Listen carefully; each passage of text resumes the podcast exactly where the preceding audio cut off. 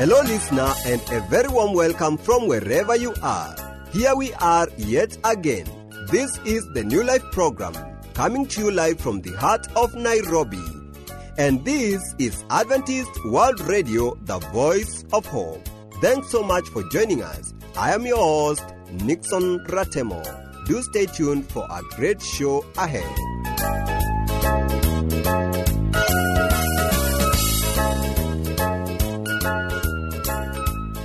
Today on the Family Life segment, Lydia Acheng joins us to tell us more on staying in love after marriage. Thereafter, Ian Muse will be coming in in the Bible segment with the topic Choosing the Best. But before we do that, let's first get the song Kitambo by Hosanna Melody Singers. Sit tight and enjoy.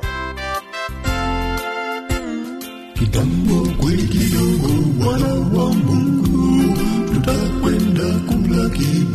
hewani, tukiimba kwa shangwe, furaha tele, pamoja na malaika wote washindi. Kitambo kweli kidogo, wana wa Mungu, tutakwenda kumlaki Bwana hewani, tukiimba kwa shangwe, furaha tele, pamoja na malaika wote washindi.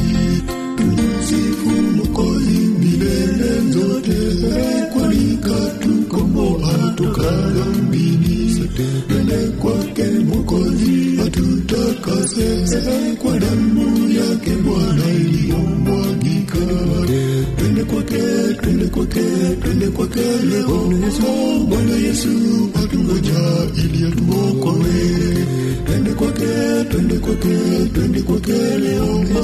Bwana Yesu atungoja ili atuokoe.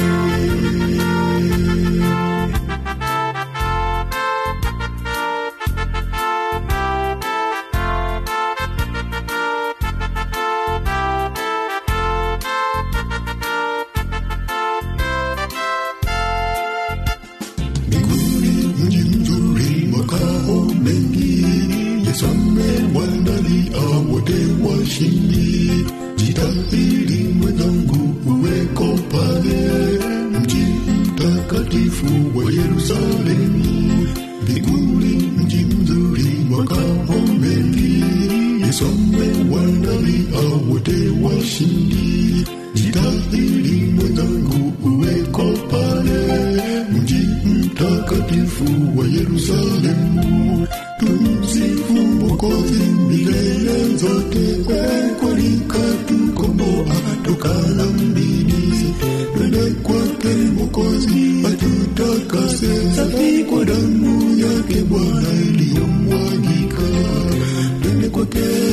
kwake leo. Bwana Yesu kwake, kwake, kwake. Bwana Yesu.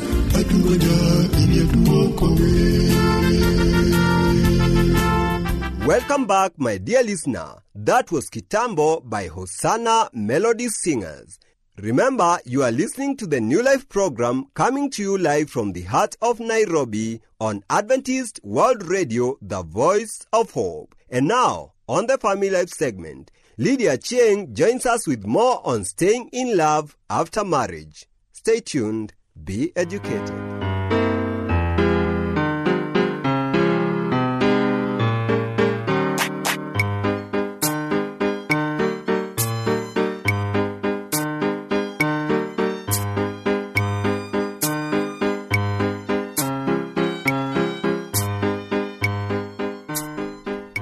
Dear listener. Welcome to today's Family Life program. I'm your presenter, Lydia Acheng. Today's topic is staying in love after marrying. It is not difficult to be in love at the time that you marry, but it's another thing to stay in love after you marry. That's what most couples eventually find to be true. It's sure true for us, and it's probably because love is such a slippery emotion, one that takes maintenance with intentionality and commitment in order to keep it alive. So, to help you to keep your love alive, we'd like to share something for you to hear written by Dr. Willard Harley Jr. Here are the questions someone asked him Dear Dr. Harley, I will soon be marrying the woman of my dreams. We are very much in love with each other now, but we know so many who were in love at the time of their marriage only to come to hate each other later. We don't want that to happen and would like advice to help avoid losing what we feel for each other. I am 29, never married, and my fiancé is 32, married twice. We've dated each other for the past year and we've handled post divorce problems with her ex husband very well. But I know how likely it is for us to eventually divorce, so I want to be sure that our marriage will turn out to be the exception. What problems are we likely to face after we marry? And how should we fix them? And most important, how can we be as much in love with each other after 25 years of marriage as we are today? Here's the answer given by Dr. Harley. The answers to your questions go hand in hand. The way you fix the problems you face after marriage will determine whether or not you'll be in love after 25 years of marriage. Until now, you have had your share of problems to solve, and you've probably done a good job handling them. You've approached each of them with consideration for each other's feelings. That's why you're still in love. But for a variety of reasons, many couples stop solving their problems that way after they are married. Instead of discussing their problems with respect to each other's perspectives and waiting until they both agree before making a final decision, they begin to make an unilateral decisions. They announce their plans before an agreement is reached or they try to force an agreement by making demands, being disrespectful, and having angry outbursts. Those tactics not only lead to flawed decisions, but they also destroy the love they have for each other. You've seen how discussions that lead to an agreement are not only possible, but essential in making your relationship work. It's probably inconceivable to either of you that you would ever deviate from the formula that's made your relationship so exciting. And yet, the majority of those who marry, especially in situations similar to yours, make that mistake. For over 35 years, I've encouraged couples to follow a simple rule that helps them resolve their conflicts the right way and keeps them in love with each other. I call it the policy of joint agreement. Never do anything without an enthusiastic agreement between you and your spouse. It's a rule that reminds you to think about each other's feelings whenever you make a decision. You've probably been following this rule already without even hearing about it because you've wanted to be thoughtful toward each other. But there's a great risk of violating that rule after you marry. And that's why I would encourage you to follow it after you're married as if your life depended on it. Your marriage certainly does. Everything you do affects each other. You're either depositing or withdrawing love units from each other's love banks. Until now, you have been careful to do what it takes to make each other happy and avoided making each other unhappy. Keep doing that, and you'll be in love with each other for the rest of your lives. But after you're married, you'll be tempted to make yourself happy at your spouse's expense. That's when you'll need the policy of joint agreement the most. It's a warning that if you don't take your spouse's feelings into account, you lose her love for you. So instead of making that selfish decision, you negotiate with her until you find an alternative that you can both agree to enthusiastically. At this point, you may wonder what issues might tempt you to make selfish decisions. There are a host of them career decisions. Should your new wife have the right to veto a career move that would be in your best interest? Friends and relatives? Should your new wife have the right to veto your relationship with some of your friends or members of your family? Financial decisions? Should your new wife have the right to veto a purchase you want to make? To name a few. All marriages would be terrific and none would end in divorce if every couple would take better care of each other. It sounds almost too simple, but it's true. You and your fiancé can create a magnificent family together if you don't lose sight of what it is that's keeping you together, your exceptional care for each other. There was chemistry when you first met, I'm sure, but what has kept you loving each other? And what will keep you loving each other is your consideration for each other's feelings when you make decisions, and making sure that you have enough time to meet each other's emotional needs. Anyone can do it. We hope this message ministers to your marriage. If you aren't taking care of each other with love and respect and consideration, Now is the time to begin. Whether you've been married two minutes, two years, 20 years, or even 40 plus years, work to make your marriage continually leaning toward being healthy and strong for your sakes and for the kingdom of God. Your marriage is to be a light to point others towards wanting to know our God better. If your spouse won't work in joint agreement to do this, then ask God to help you to do your part in making your marriage the best it can be. Our wonderful counselor, the Holy Spirit, will guide you in this mission. This material is provided by Marriage Missions International. Until next time, God bless you.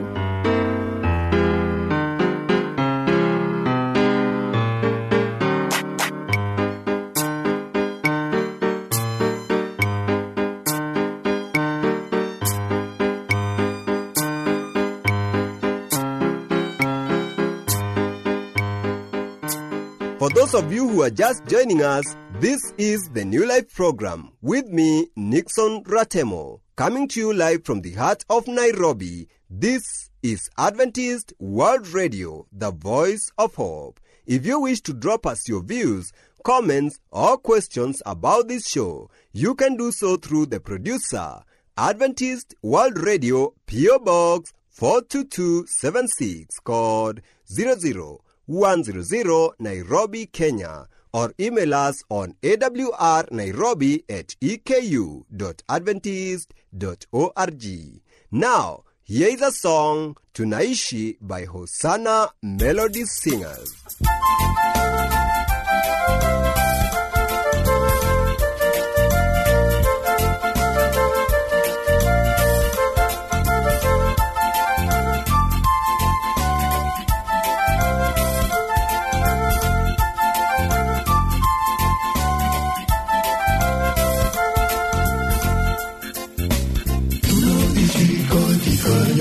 Nyakati za hatari, watu wajipenda, wanapenda fedha, wenye majivuno na wenye kiburi.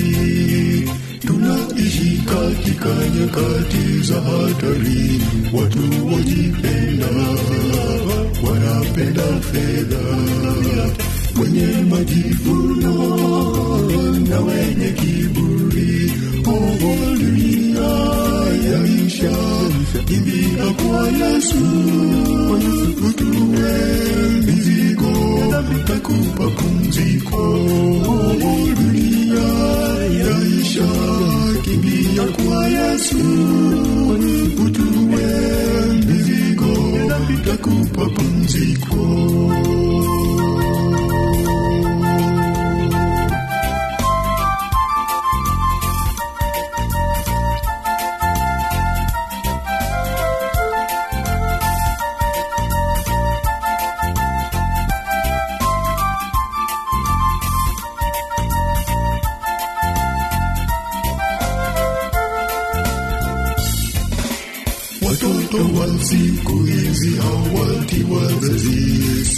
sio na shukrani, wenye kutukana, siojizuia, siopenda sio mema.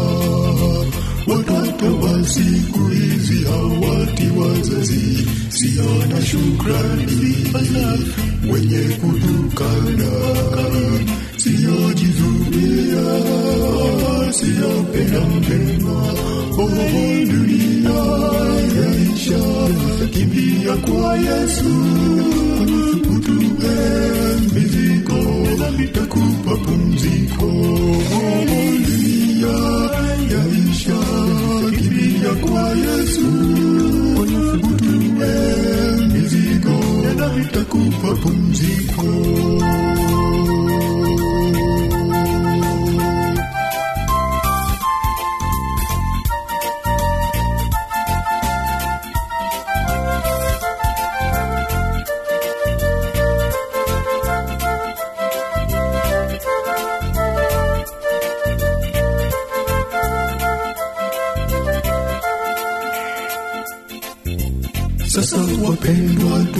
twawasijitoe kwake Yesu Mwokozi, maishani mwenu mdumu kwa sala, mkingoja Bwana. Sasa wapendwa twawasijitowe kwake yesu mwokozi. Maishani wenu, mudumu kwa sala mkingoja bwana owa dunia yaisha kimbia kwa yesu utue mizigo takupa pumziko. O dunia yaisha kimbia kwa yesu utue mizigo takupa pumziko. o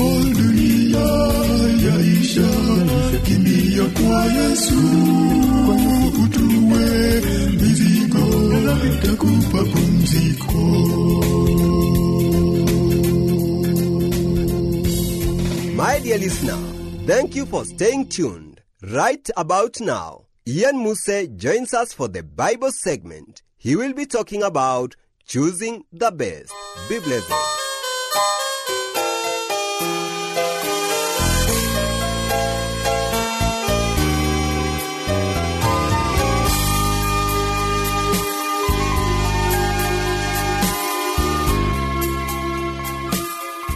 Greetings, dear listener, and welcome to our study today. The topic of our study is choosing the best. Welcome and feel at the feet of Jesus. I am a presenter, Ian Muse. The power of choice is a wonderful gift from God. Yet there is one choice God never allowed man to exercise. No one can choose whether or not to be born with a sinful nature. The decision which affects our lives the most was made long, long ago by our forefathers. We have absolutely no choice about the kind of nature we possess at birth. It is a sinful nature.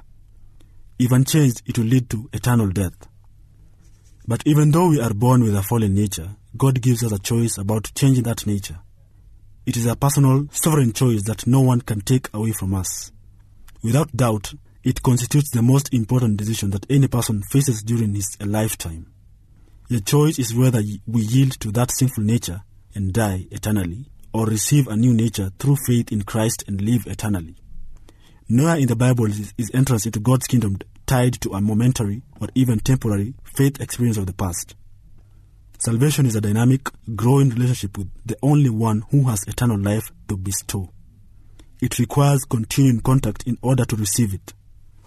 The very life of God can be shared with the man, but never apart from a living union with Christ. He that hath the Son hath life, and he that hath not the Son of God hath not life. 1 John chapter 5 verse 12.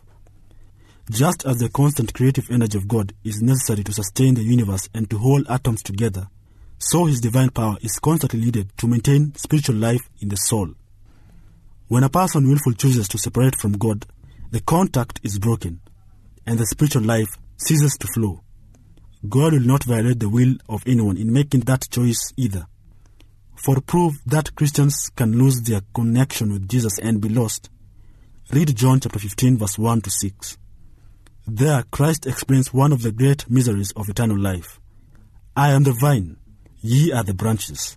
Ye, he that abideth in me, and I in him, the same bringeth forth much fruit. For without me ye can do nothing. If a man abide not in me, he is cast forth as a branch, and is withered, and men gather them and cast them into the fire, and they are burned. Verses 5 and 6. If a person does not abide in Christ, he withers, dies, and is finally burned up. This proves that the relation of a believer to Christ is never a static thing based on only on a past experience. It is a current mutual sharing of a common life which is drawn from Him who is our life. Colossians chapter 3 verse 4. When the branch is separated from the vine, the source of life is gone and only death can result. These words of Jesus are too clear to be misconstrued. Even believing, trusting Christians who are connected to the living vine may choose to separate from the vine. When they do, they die and will be cast into the fire and burned. Nothing can wither and die that has not previously been alive. Security is eternal only for those whose faith is eternally fixed on Jesus and whose life is connected to the one who is our life. Obviously, we can choose to be lost no matter how saved we once were. Everything depends on maintaining the divine connection with the true vine. Jesus taught the same solemn truth about losing eternal life in the parable of the sower. In explaining the seed which fell among the thorns and the rocks, Jesus said, Those by the wayside are they that hear. Then cometh the devil, and taketh away the word out of their hearts, lest they should believe and be saved. They on the rock are they, which, when they hear, receive the word with joy. And these have no root, which for a while believe, and in time of temptation fall away. Luke chapter 8, verse 12 to 13. There are several things to note about this parable. First, only one class will finally be saved the ones who brought forth much fruit. The groups represented by the wayside and rocks will not be saved. In verse 12, the wayside hearers did not have a chance to believe and be saved. But in the next verse, the stony ground hearers do for a while believe. What kind of believing is this? According to verse 12, it is a kind that saves. So the ones who believed for a while were saved for a while, but in time of temptation they fell away. Eventually, of course, they were lost along with all the others, except the fruit bearers. Here is an equivocal teaching of our Lord that people can have a saving faith for a while and yet lose it and be lost. In Luke chapter 12, verse 42 to 46, Christ described in another parable how a faithful servant could turn into an unfaithful one after asking, Who then is that faithful and wise steward, whom his Lord shall make ruler over his household? Jesus answers his own question. That servant, whom his Lord, when he cometh, shall find so doing, he will make him ruler over all that he hath. Then Christ explains how that servant could lose his reward. But and if that servant says in his heart, My Lord delayeth his coming, and shall begin to beat the men servants and maidens, and to eat and drink, and to be drunken, the Lord of that servant will come in a day when he looketh not for him, and an hour when he is not aware, and will cut him in sunder, and will appoint him his portion with the unbelievers. Verses 45 and 46. Here is a perfect example by the master teacher as to how a faithful and wise servant can be punished with the unbelievers. Jesus was talking about a man whom he had seen faithful enough to trust with heavy responsibilities. Undoubtedly, this servant represents those who carefully served the Lord as true believers. But what happened? That very faithful servant departed from the path of faithfulness and reaped eternal ruin and death. Does this not also remind us of the words of Hebrews chapter 10 verse 38? Now the just shall live by faith, but if any man draw back, my soul shall have no pleasure in him. The servant in the parable, who was a believer, is now punished with the unbelievers. The faithful can draw back to perdition. One more parable of Christ spotlights the fact that continued forgiveness is conditional for the believer. The story is found in Matthew chapter 18, verse 21 to 35, and revolves around the forgiveness of God. A certain king responded to the pleas of his servant and forgave him a large debt. The servant went out and found a fellow servant who owed him a small amount and showed no mercy, throwing him in prison because he could not pay. When the king heard what had happened, he rescinded his cancellation of the large debt and had his servant thrown to the tormentors till he paid in full. No one can deny the obvious teaching of this parable. Even though God graciously forgives those who apply for it, that forgiveness is not without conditions for the future. We can lose that forgiveness by being unmerciful to others. This is in harmony with the words of the Lord in Ezekiel chapter 33 verse 13. When I shall say to the righteous that he shall surely live, if he trust to his own righteousness and commit iniquity, all his righteousness shall not be remembered. But for his iniquity that he hath committed, he shall die for it. The principle is repeated in verse 18. When the righteous turneth from his righteousness and committeth iniquity, he shall even die thereby. The secret lies in maintaining the righteous relationship with the source of salvation. Jesus said, He that shall endure unto the end, the same shall be saved. Matthew 24, verse 13. No one will be saved finally who does not hold out against a cause of deliberate sin in the power of God. Those who do not endure to the end will have their names blotted out of the book of life. Advocates of eternal security deny it could ever happen. But read the frightening possibility for yourself in Revelation chapter 3 verse 5. He that overcometh, I will not blot out his name out of the book of life. The implication is clear that those who are not overcomers, who do not endure to the end, will have their names blotted out. Thank you, listener, for your time. I was your presenter, Ian Muse. God bless you.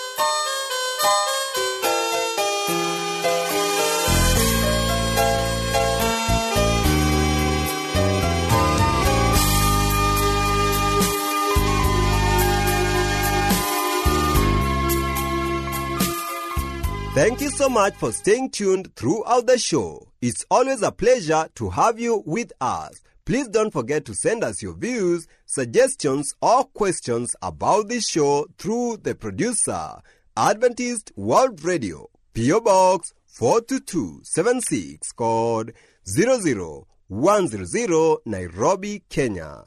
Or also email us at awrnairobi at eku.adventist.org. Remember, this is Adventist World Radio, the voice of hope.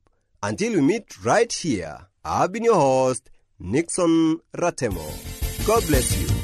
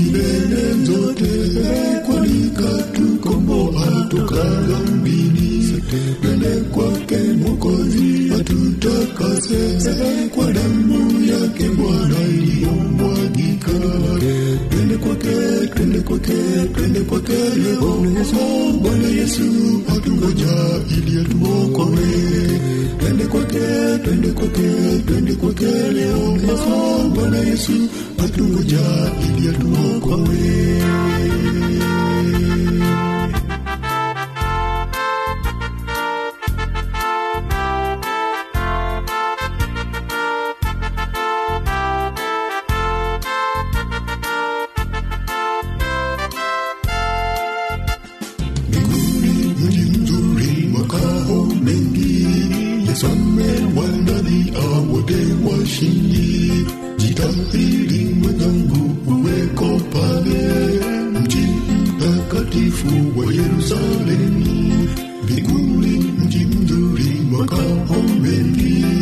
yesu amewaandalia wote washindi jitahidi